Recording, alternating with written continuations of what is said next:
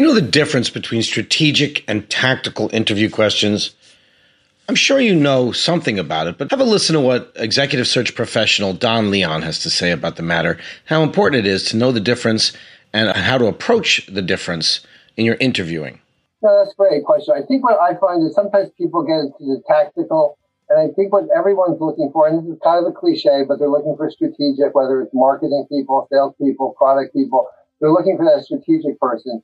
So if so candidates really have to avoid the tactical questions like what my territory look like or how big the marketing budget is or what, you know, who's the product, uh, head of product. You really want to ask much more of the strategic questions. So get away from tactical questions. I guess that, that's the point.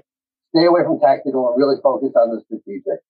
And when I say strategic, I think if you think of uh, asking the question yourself and answering it, you're going to want to say to yourself, is this a question that's going to give me more than just a two line answer? You can find the full conversation we had on this subject right here on the Career Transition Experts.